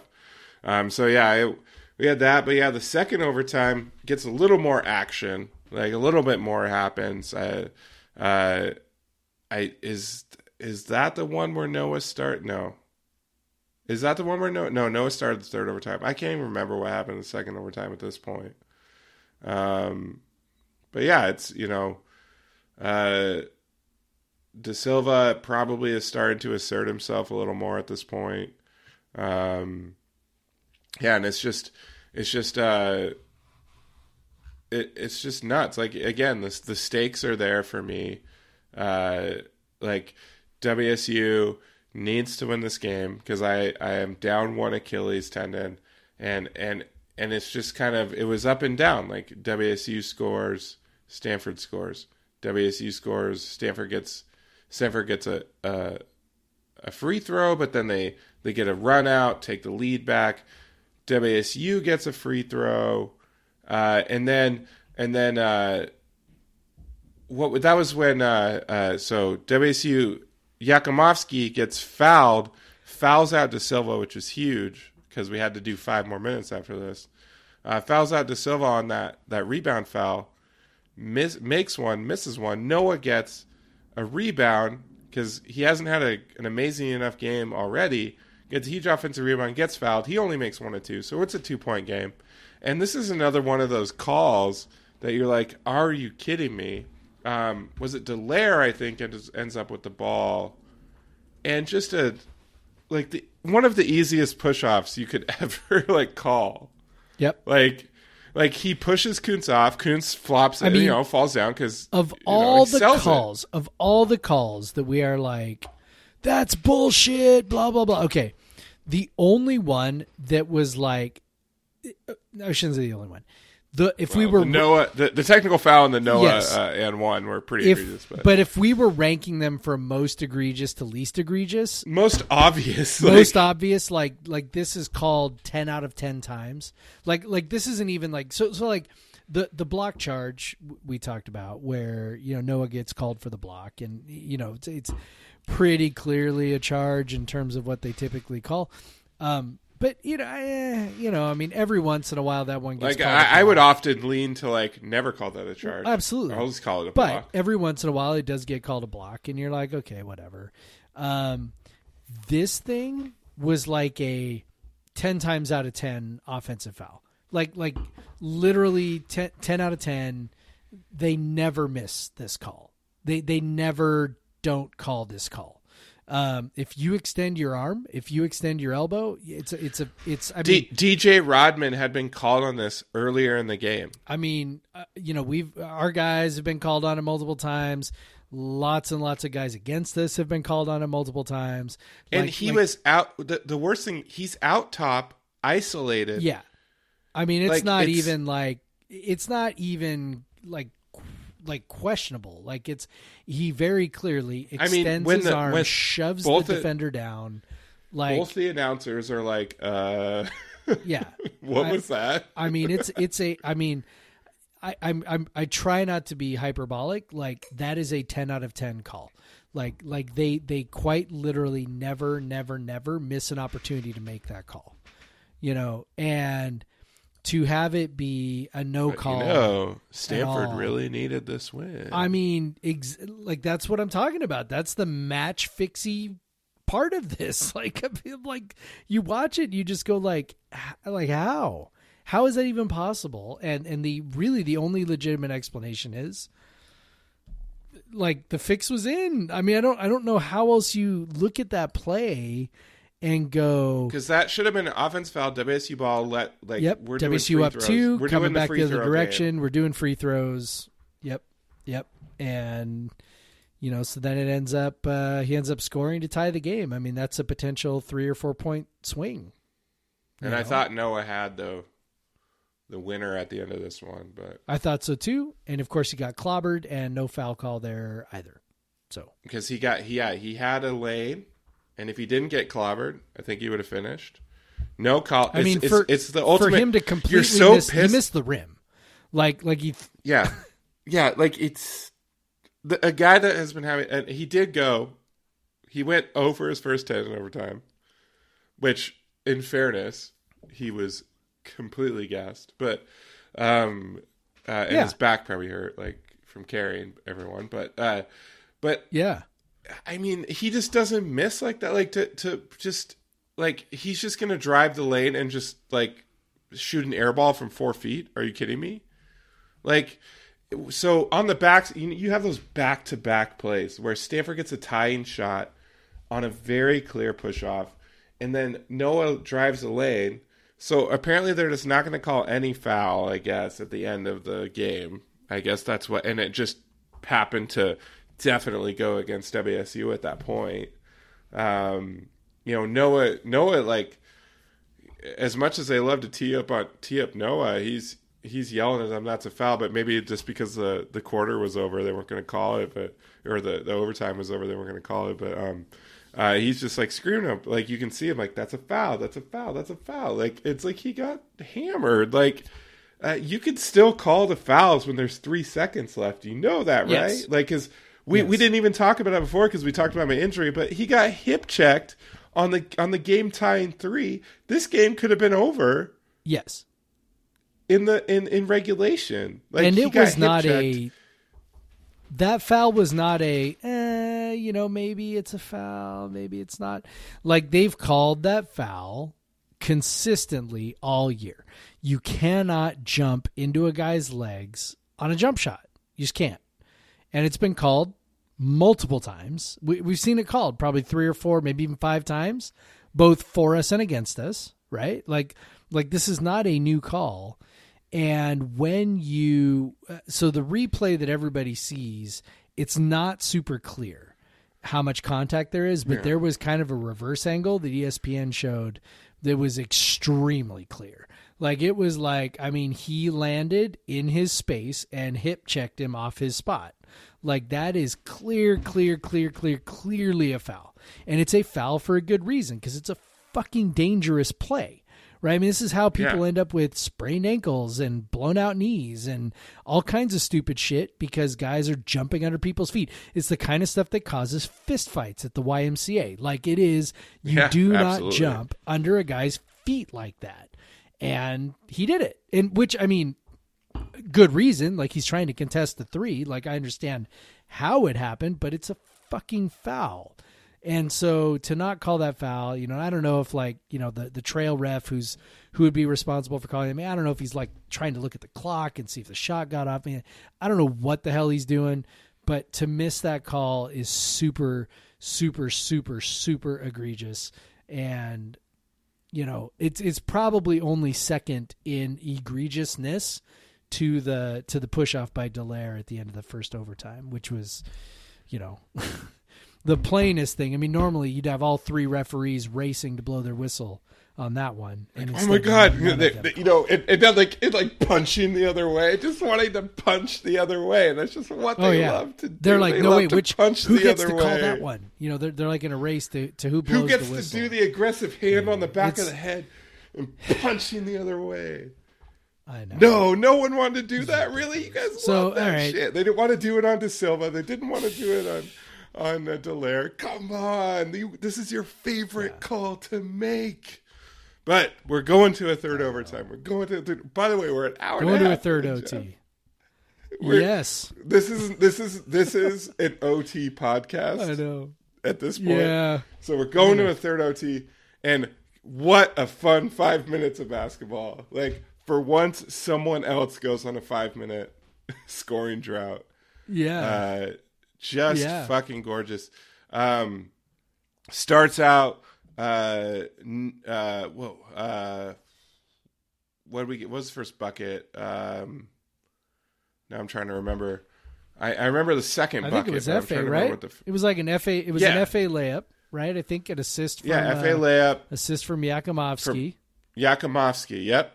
Oh, that was the one where FA kind of looked like he was going to lose it going up. Yeah, another one like FA and Kuntz does it too. These like bounce passes the bigs like very good. Like they get in the lane, they look for him. I mean, when you got a guy like FA who you know can catch it and dunk it, like it's pretty good. And Deshaun too. Like it's good to have guys like that. It makes you more confident throw the pass. But that was Andre doing his point forward thing, and getting FA a bucket. And then they come down, and I gotta think that Rodman's shot got blocked, or he just shot about the worst shot he's ever shot in his life, because it was about 8 feet left of the hoop. But there, Kuntz picks up loose ball, lays it in, and you pointed out what's the commentator's name, the color guy, Adrian Branch. I can't remember his name. Adrian Branch. Yeah. Adrian Branch, the only salient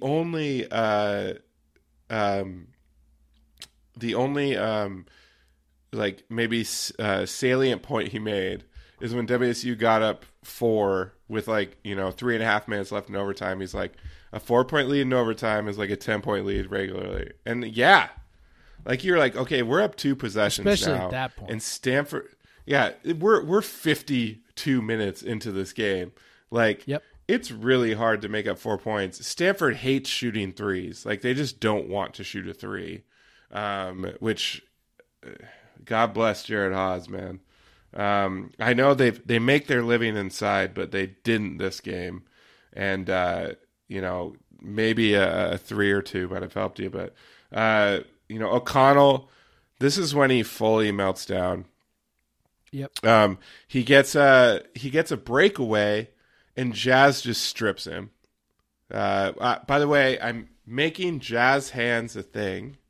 So whenever Jazz makes a defensive play, it's Jazz hands. We're doing Jazz hands now.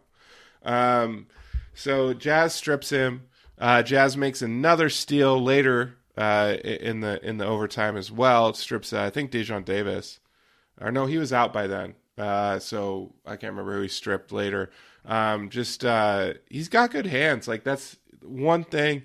Maybe he doesn't have the greatest foot speed in the world or whatever, but he works hard, and he's got good hands. He's got a little bit of jump, a little bit of bounce to him.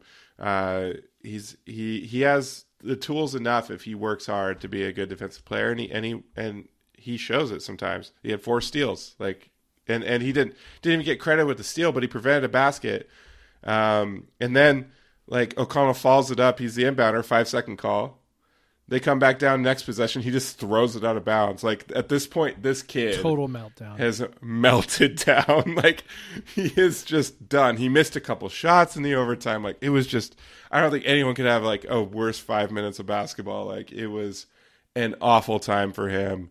I'm sure he'll be good and destroy us at some other point later in his career. But at that moment, he was very good for WSU.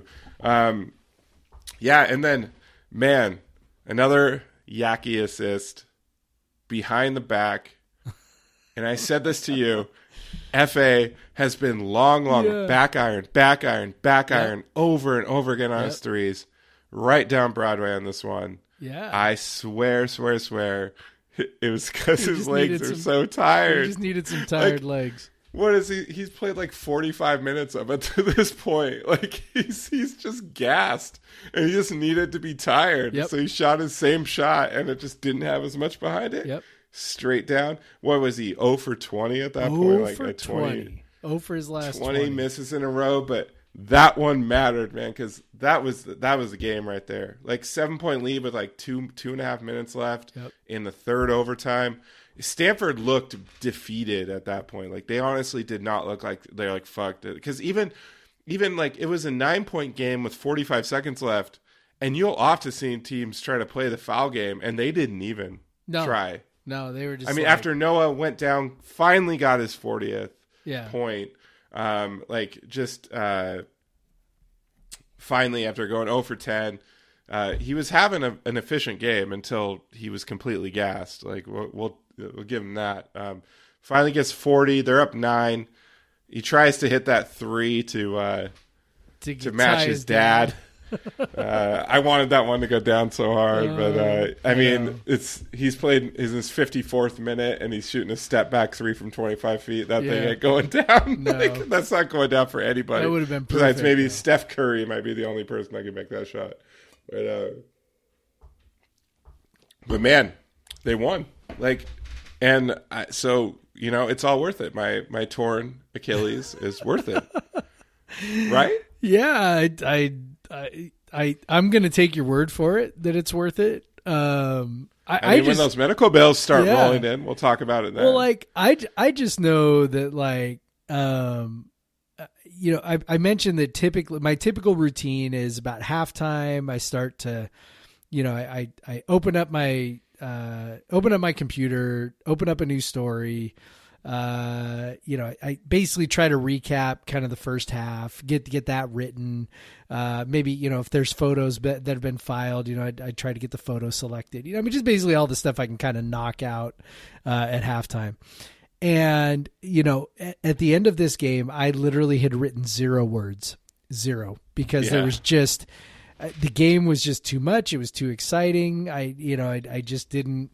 As Kyle Smith said, it was a great college basketball game. Yeah. It was just full of like, you have a superlative performance by one player. You have just like back and forth and overtimes and you know, bad play. You always got to have bad play. You got to have guys fucking up in a college basketball game. That's college sports. Yep. Guys miss free throws. They turn the ball over. This is college sports. And I just God bless all of you that bet on this game. Oh God, it maybe took me. It was probably at least 30 minutes before I even started trying to write, because I'm like. The hardest part is, you know, when you write these things, like you're trying to find narrative, right? Like you're trying to find, okay, what's the story of the game? And obviously, you know, Noah scores 40. I mean, that's the thing, but there was so much other shit. And really that played out with like all the stories I did today, like where it was just like, you know, so basically, so here's what happened with that. So, you know, cause you were joking like, okay, you know, WC wins. I, you know, rip my Achilles, and Jeff writes, you know, thousands of words. And it's like, basically what happened was this. So Sunday evening. Yeah. Probably about like kind of early Sunday evening. You know, I've got these ideas in my head of these different things that I kind of want to touch on. They didn't make it into the story, cause there was just like, that game was so fucking bonkers. There were so many things, and it was like, okay, you know, so the gamer's obviously going to talk about Noah, right? Because I mean, like that's just, you know, guy scores 40 points. He basically wills the team to victory. Like, you know, that's going to be the guy. But even in my head, I'm thinking, okay, so there's all this other stuff. There's, you know, the rebounding. There's, you know, all these shots that Noah took, which is just like totally insane. There's the way that. Noah was 41% usage. And then topped it and was 43% usage against Stanford. Yeah. These are numbers that no one touches ever. It's nuts. I mean, Bonton has topped 40% one time, and that was against Arizona. He got to 47%. If you remember. Oh, yeah, that's right. Yeah, but like he did it once, right? Like, and I think his next highest was like 36 or 37, something like that. And Noah went 41 and 43 in back-to-back games. Like, that's crazy pants. And just like for a little bit of perspective for people, like Isaac Bonton, I think, was at 31% for the season. And that's like top 40 in the country. So like to go to 40%, 40+%, 2 games in a row is absolutely nuts. And then his 35 field goal attempts is most in the country this year. Now, granted, he needed 3 overtimes to get there. So that's part of the deal. But also the fact that to me, that's almost kind of more impressive because, you know, he was getting those last, you know, handful of attempts in the 53rd, 54th, 55th minute. Like he played 54 of the 55 minutes. Like he took some bad shots, I'll say, but like, sure. He got some good looks. Like he was going at the rim, but he was just like, no legs, man. No, he was gassed. No, and so that was kind of the other piece I wanted to write about was, you know, the other players on the team and, you know, how they needed to then step up in the overtime, and they did. You know, FA had some nice finishing around the basket and also hit a 3. Yakimovsky with the passing, you know, we already talked about that. Jazz Kuntz came up with some big rebounds and a big steal. Deshaun Jackson only played, I think, 5 or 6 minutes in the overtime before fouling out, but he was pretty big, had an assist and a steal, a couple of rebounds. You know, DJ Rodman hit a 3, even though he missed that one that you talked about. But you know, but he hit a 3, had I think 2 offensive rebounds in the overtime. Like he was big. So like all these other guys, you know, stepped up when Noah was just, you know, kind of finally out of gas, which was just, it's just really cool to see that they did that. And basically what happened was, you know, I started to write all this on Sunday night. Kind of got into it and thought, okay, I'll write maybe like, you know, 1,500 words total. I'll do like 500 on each of these things and just kind of go from there. And then, you know, the more I start digging into it, the rebounding thing gets longer, the Noah thing gets longer. And next thing I know, like I'm at like 2,200, 2,300, 2,400 words. And I'm like, oh, that is so long. Well, then I started thinking, all right, well, the rebounding thing, that one's, you know, 1,100 words on its own. So let's just break that off into its own thing. And then, and by the way, like I did it. So like I said, I wrote most of it Sunday night and then I got up early this morning. It's Monday, got up early this morning and did a bunch of writing this morning before I had to work. And so then it was just a matter of like, you know, just kind of breaking it apart. Cause I finally just realized like, okay, this is really like 3 different stories. So I'll just break them apart, post 3 different things. I'll make it look like I did a lot of work today, but really, I just took the one story because it was long and broke it into 3 different things. So that's kind of how it happened. That's how it happened. Then I just had to write new headlines. But content, baby. Yeah. Get those page views. Get those clicks. I did write the most clickbaity tweet of my entire life on the I will say, on I the rebounding one. I got a text from if I just say one of your former students, uh-huh. that is a good friend of mine, yeah. Brad. He's like, he sent a screenshot of the tweet and says, "This is so clickbaity." And then his brother thought the same thing. Had to be intentional. I hope there you go, Brad and Brian. It was intentional. I hope they listened this far into the show because it was absolutely. They definitely will. They always do. They do. Well, Brad, absolutely intentional. As Brad told me. Sometimes he's catching up on the podcast. And so he said it was really rough to listen to the previous week's podcast, knowing we lost to UW. And I'm like, that is your fault. Like, yeah. Like, sorry, buddy. Like, yeah. Hearing us be like, yeah, we should definitely beat this team. And then but sometimes, you know, sometimes I just like to poke a little fun at some of the other, content creators that are out there in the Cougar universe. And, that was one of those times.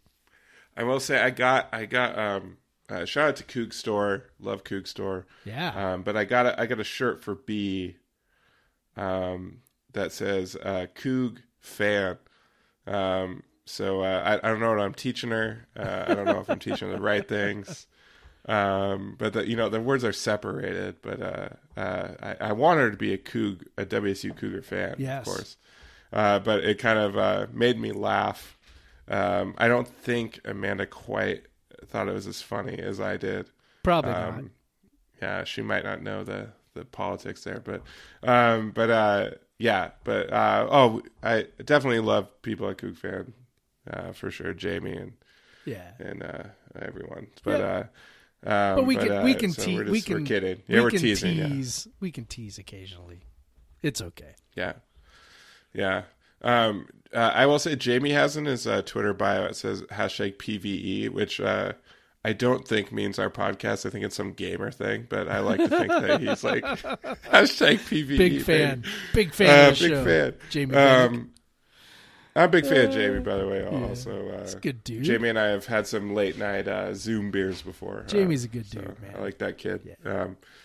He's not really a kid anymore, but yeah, he's a kid to you. He's younger than me, so he's a kid. He's a kid to you and me. But yeah, we're dude, all right. Jesus. We're gonna have to compress everything else. Because the women's hoops, man, they got so much to talk about. So hold on, let me pull up. We're not doing a fucking commercial break, so let's just forget that. No, because I want to use the bumper. Oh shit! All right, go for it. All right, we're gonna take a break. Hold on.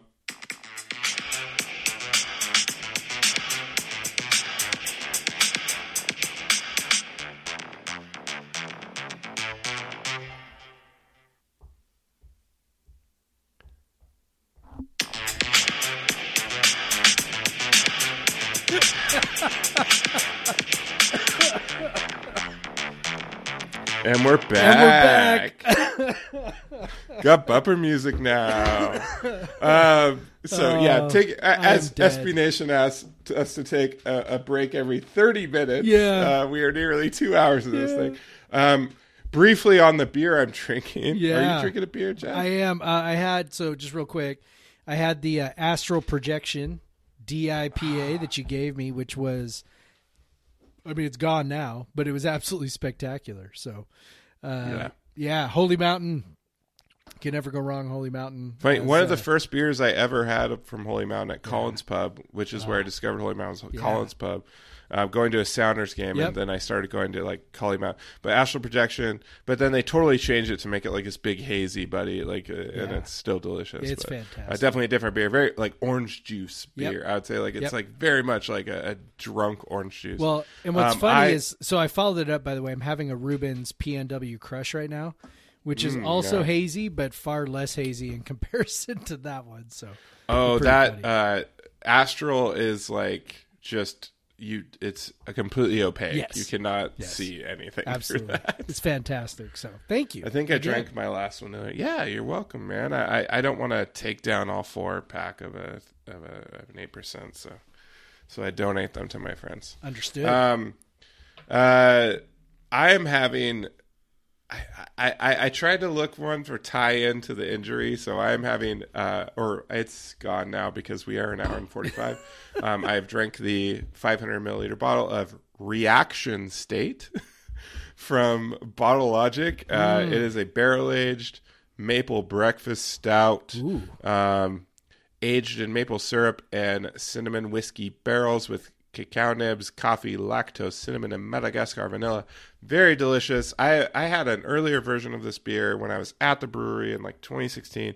Was not impressed with it that much. I'm typically don't really like the maple syrup barrel aged beers, but this one, maybe it's because I've given it a couple years from when it was bottled. I think I picked this up actually in Phoenix. When I was there for, apparently they distribute to Phoenix. I went to a beer bar there, and they had some beer to go, and I bought the Cheez-It Bowl. So it's got a Coug connection as well. And Reaction State, my reactions to things.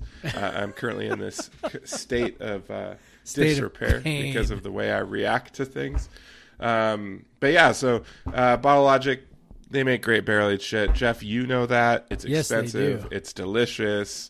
It's tasty. I got a couple more ones down there that I've picked up that I hope I can show. Oh, I got another Dark Star November, by the way. Very delicious beer. Ooh, yes, it is. Yeah, so beer. But anyways, let's talk about the women's hoops team. Not the most ideal of weekends because they definitely beat the team that they absolutely should have beaten. Utah. But Craig, I was told that the game against Colorado was a must-win. Yes, for their tournament chances. Must win. It was a must win. It was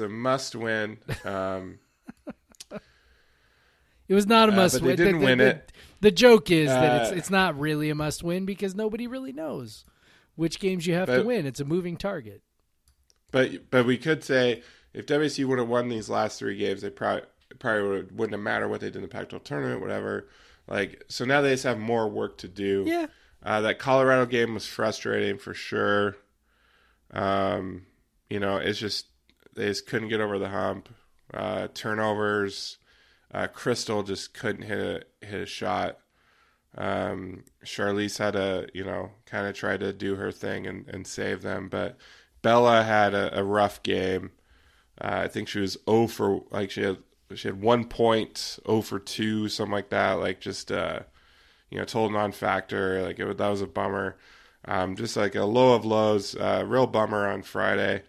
They came back and whipped up on Utah, which is what they should do, which is good. Charlize, another 22 points. She didn't get the Pac-12 Freshman of the Week, probably just because they're tired of giving it to her, because the girl that got it is not... didn't have stats better than what Charlize did, but I will say Crystal looked a lot better against Utah. 11 assists, much more selective with her shot. Hit a three finally. I think she had missed over 10 in a row. An FA level streak. I don't know. I will say, if you haven't watched this team much, they got one more regular season game and hopefully some Pac-12 games because they might need them. But Charlize Ledger-Walker is one of my most entertaining WSU athletes I've ever watched. She's incredible, and this team just in general is fun to watch, and they're fun to root for, and they play really hard. They've had some really bad luck. I still think if Sherilyn Molina had not gotten her, they'd have a couple more wins right now and be sitting pretty, or not gotten hurt. They said she was hurt at first, and now they say it's personal reasons, but I don't know what's going on there. I hope everything's okay with her.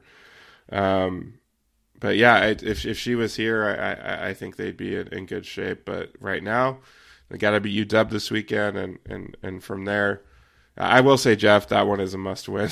Yeah, because UW isn't very good. They can't lose that game. You obviously want to avoid bad losses right now, so there's no doubt about that. Okay. So what if they? That was a fight. We usually preview the next weekend of men's games, and we didn't. We don't have time to. Yeah, look, Arizona, we almost beat them. They rebound really, really well. That's kind of the Arizona big State. Thing. We're going to play twice. Arizona State, we're going to play twice. They kind of suck. We should win one of those games. It sucks that we have to play them both in Tempe. It's actually fucking stupid that we have to play twice in Tempe, because Arizona State's the one that had the COVID problem, and so now Arizona State's going to end up with 10 home games and 7 road games versus 7 home games and 10 road games for us, or whatever it is. So. It's absolutely ridiculous, but whatever. We should win at least one of those games against Arizona State. Arizona, that's going to be tough, but we as we've already seen this year, we match up well. Match up well with them. Who knows if Bonton's going to be back? I don't know. Hope so. We do know that Bonton's probably not going to be back next year, which we don't have time to talk about this week, but seems pretty clear that he's gone, so we could talk about those implications. But back next week. Back to the women. They got to beat UW. They should beat UW. They've already beaten them. UW's not very good. UW has gotten some good wins. They're not untalented, but WSU should beat them even without Sherilyn. Yep. I was encouraged. Bella played a lot better against Utah. Yeah, that was so great. That was huge. They really needed her to neutralize Hollingshed for Colorado. And she didn't. Really needed her to neutralize that player, and she just could not. which was such a bummer. Hollingshead basically, you know, for what Noah did, now Hollingshead didn't score 40, but she scored, I think, 24, 26, something like that. And also had 12 or 13 rebounds. She was a monster in that game for Colorado. So, you know, and Bella, you had mentioned to me, you know, that because I'm not quite as able to follow him as closely as you are. You'd mentioned that Bella had been in quite of a funk for a little while.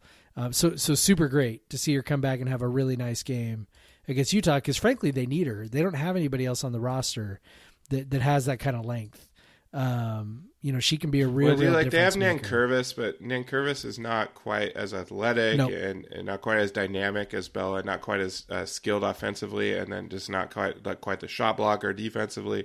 She doesn't, you know, she definitely has made some nice contributions, but it's a step down, especially when Bella is playing at her best. Yep, step down. Quite a step down from Bella and Curvis. Yes, seems like it. So really, really nice to see her have a good game against Utah. I mean, that game really was out of hand. The scoring margin was actually closer than what the game really was.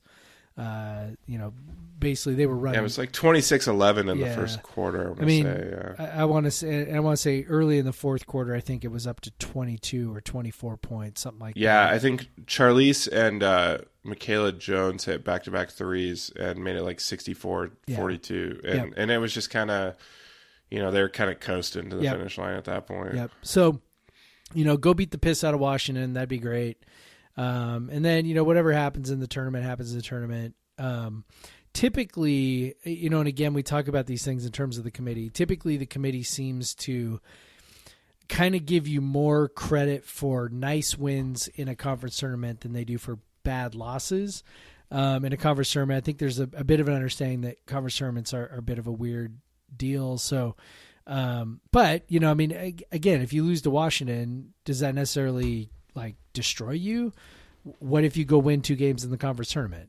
You know, I mean, it's just, I get really annoyed. Like, and this is just part of, this is probably more a problem with me than anybody else. Like it's just kind of a personality thing, but it's like, man, I get annoyed when people say stuff in definitive terms that are not definitive. You know, it's like, oh, they have to win this game. It's like, well, no, they don't. Like they really don't. You know, it'd be one thing if they were considered sort of the last, you know, one of the last four in, but they weren't before that game against Colorado. And, you know, you lose to Colorado, and Colorado's kind of a fringy NCAA tournament team. They could definitely play themselves into the tournament still. And, you know, so you lose to them in a close game, and then you go beat the piss out of Utah. And it's like, you know, you were generally considered to be like a 9-ish seed before that. I mean, that means there's, you know, anywhere between, you know, 6 and 8 teams between you and the bottom of the field. Like that's a lot, you know? So I don't know, man, they'll be all right. Yeah. They beat Washington. They'll be fine. You know, they'll likely play Arizona State in the first round, who they should beat. And then in the second round, they should get, you know, they'll get one of the top four teams. So they have a chance for, hopefully, you know, the problem is they're probably going to be on that 8-9 line. Yes. So that second game, of course, the second game is going to be against Stanford. Yeah. You know what? Maybe lose to Washington, or maybe beat Washington and then lose in the first round, and then maybe you get down to a 10 or 11 line. I'd rather be there. They'll be on the 8-9. That means they'll play Arizona State, because, you know, they have top four get buys. Yeah. Top four get buys, but they don't reseed in the second, or like, so they I think they line up. Well, I guess the 5-12 goes to the one, or I can't remember how it works. I don't know. So hopefully they don't get Stanford, because Arizona, UCLA, Oregon. They've beaten Arizona. They've beaten UCLA. Yep. They've been close against Oregon. Those are all teams they could potentially beat, and they would all be good wins. Yep. Just the worst would be, you know, winning that first round and then getting Stanford in second. And obviously, we'll talk more about this when that bracket is set next week. And but just go beat UW. I mean, for many reasons. Yeah, I mean, they're in fine shape. beating Washington, everything's, you know, they're still in really good shape. They beat Washington, and it's tough to say for sure because there's not quite the cottage industry of bracketology the way there is in the men's side. Yeah, like we're not even getting an update from Charlie Cream until tomorrow. Charlie Cream apparently only updates his bracket once a week, which is I demand more. Joe Lunardi is like that. Every damn game, it seems. Yeah, like every game he shifts things around. And then there's not, you know, Charlie Cream just takes a damn week off. What are you doing, man? With the men's tournament, there's like 1,000 ones, and you have bracket matrix, which like brings them all together, and like, and then so you can see, like, you know, because like Lenardi's not perfect, but the other guys aren't perfect. Daubertine's not perfect, whatever, and so yeah, so I mean, it's in front of them. They can still do it. They got to win this one, and I will confidently. Yep. Well, yeah, I again, it's not absolute, but man, you should win this one. And do that, and then see what happens in the tournament or the conference tournament. Make to the NCAA tournament. I'll bet if they win this one, they're comfortably in, no matter what happens in the Pac-12 tournament. That's just my guess. All right, we'll see what Charlie Cream has to say tomorrow morning at probably about 7 in the morning. Soccer beat the shit out of somebody else. Eastern? Soccer beat Idaho. Yeah, I think Elise Bennett is on. I don't know if you watch the highlights. She is having a blessed goal season. So a great goal against Seattle U, but pretty sure her goal, like, she is 3 for 3 in goals per game right now. Three goals, 3 games. I am pretty sure her goal against Eastern was supposed to be a cross and hit the post and went in. And then I'm pretty sure her goal against Idaho was an own goal by the goalie, but whatever, man. Like, it's one of those things where it bounced off the post and then hit the goalie and went in. Whatever. But hey, she's 3 for 3. I think Alyssa Gray had another goal. So we got young attackers scoring. From what I gather from just kind of the tweets and whatever, they pretty much dominated that game, and it should have been even worse than 3-0. I just, you know, it sucks that they're playing in the bubble. We can't watch, but they're up to number 15 ranked now. So super sucks. It's so sucky. Yeah, I know. Both of us love soccer so much. I know. But whatever. It's hard to like get to know the players and what they're good at and what they do. Yeah. You can't watch a game, but yeah, soccer. I think volleyball. You know, I was kind of bummed. I thought they could take at least one from Stanford. They didn't get a chance. Stanford had COVID stuff. Their stuff's stricter than everyone else. It's harder, but they had a COVID breakout anyway, and that got canceled. So no volleyball this weekend. But yeah, that's all. Yeah, so again, over 2 hours. If you're still here, like, and you have not subscribed, again, subscribe. Yeah, what's wrong with you? If you're still here and you have subscribed, rate us 5 stars. You know, I want to read the ratings and stuff, but like honestly, we're just too long on our recordings.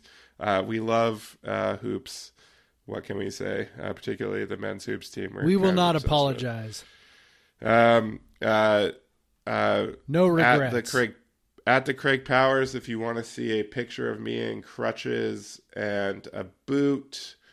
Thank you to Noah Williams for responding to that tweet. Made my day. And then at Pod Versus Everyone, if you want to see Jeff's rantings on everything, anything and everything. I'm trying to dial it back, man. I'm trying to dial it back. Yeah. Well, don't worry. I'll never call you self-made, buddy. Yeah, thank you. I appreciate that. But yeah, Jeff, don't cut out the broadcast right away because I'm going to play the 20-second version at the end. But anyways, go Cougs. Go Cougs. Black Lives Matter. Black Lives Matter.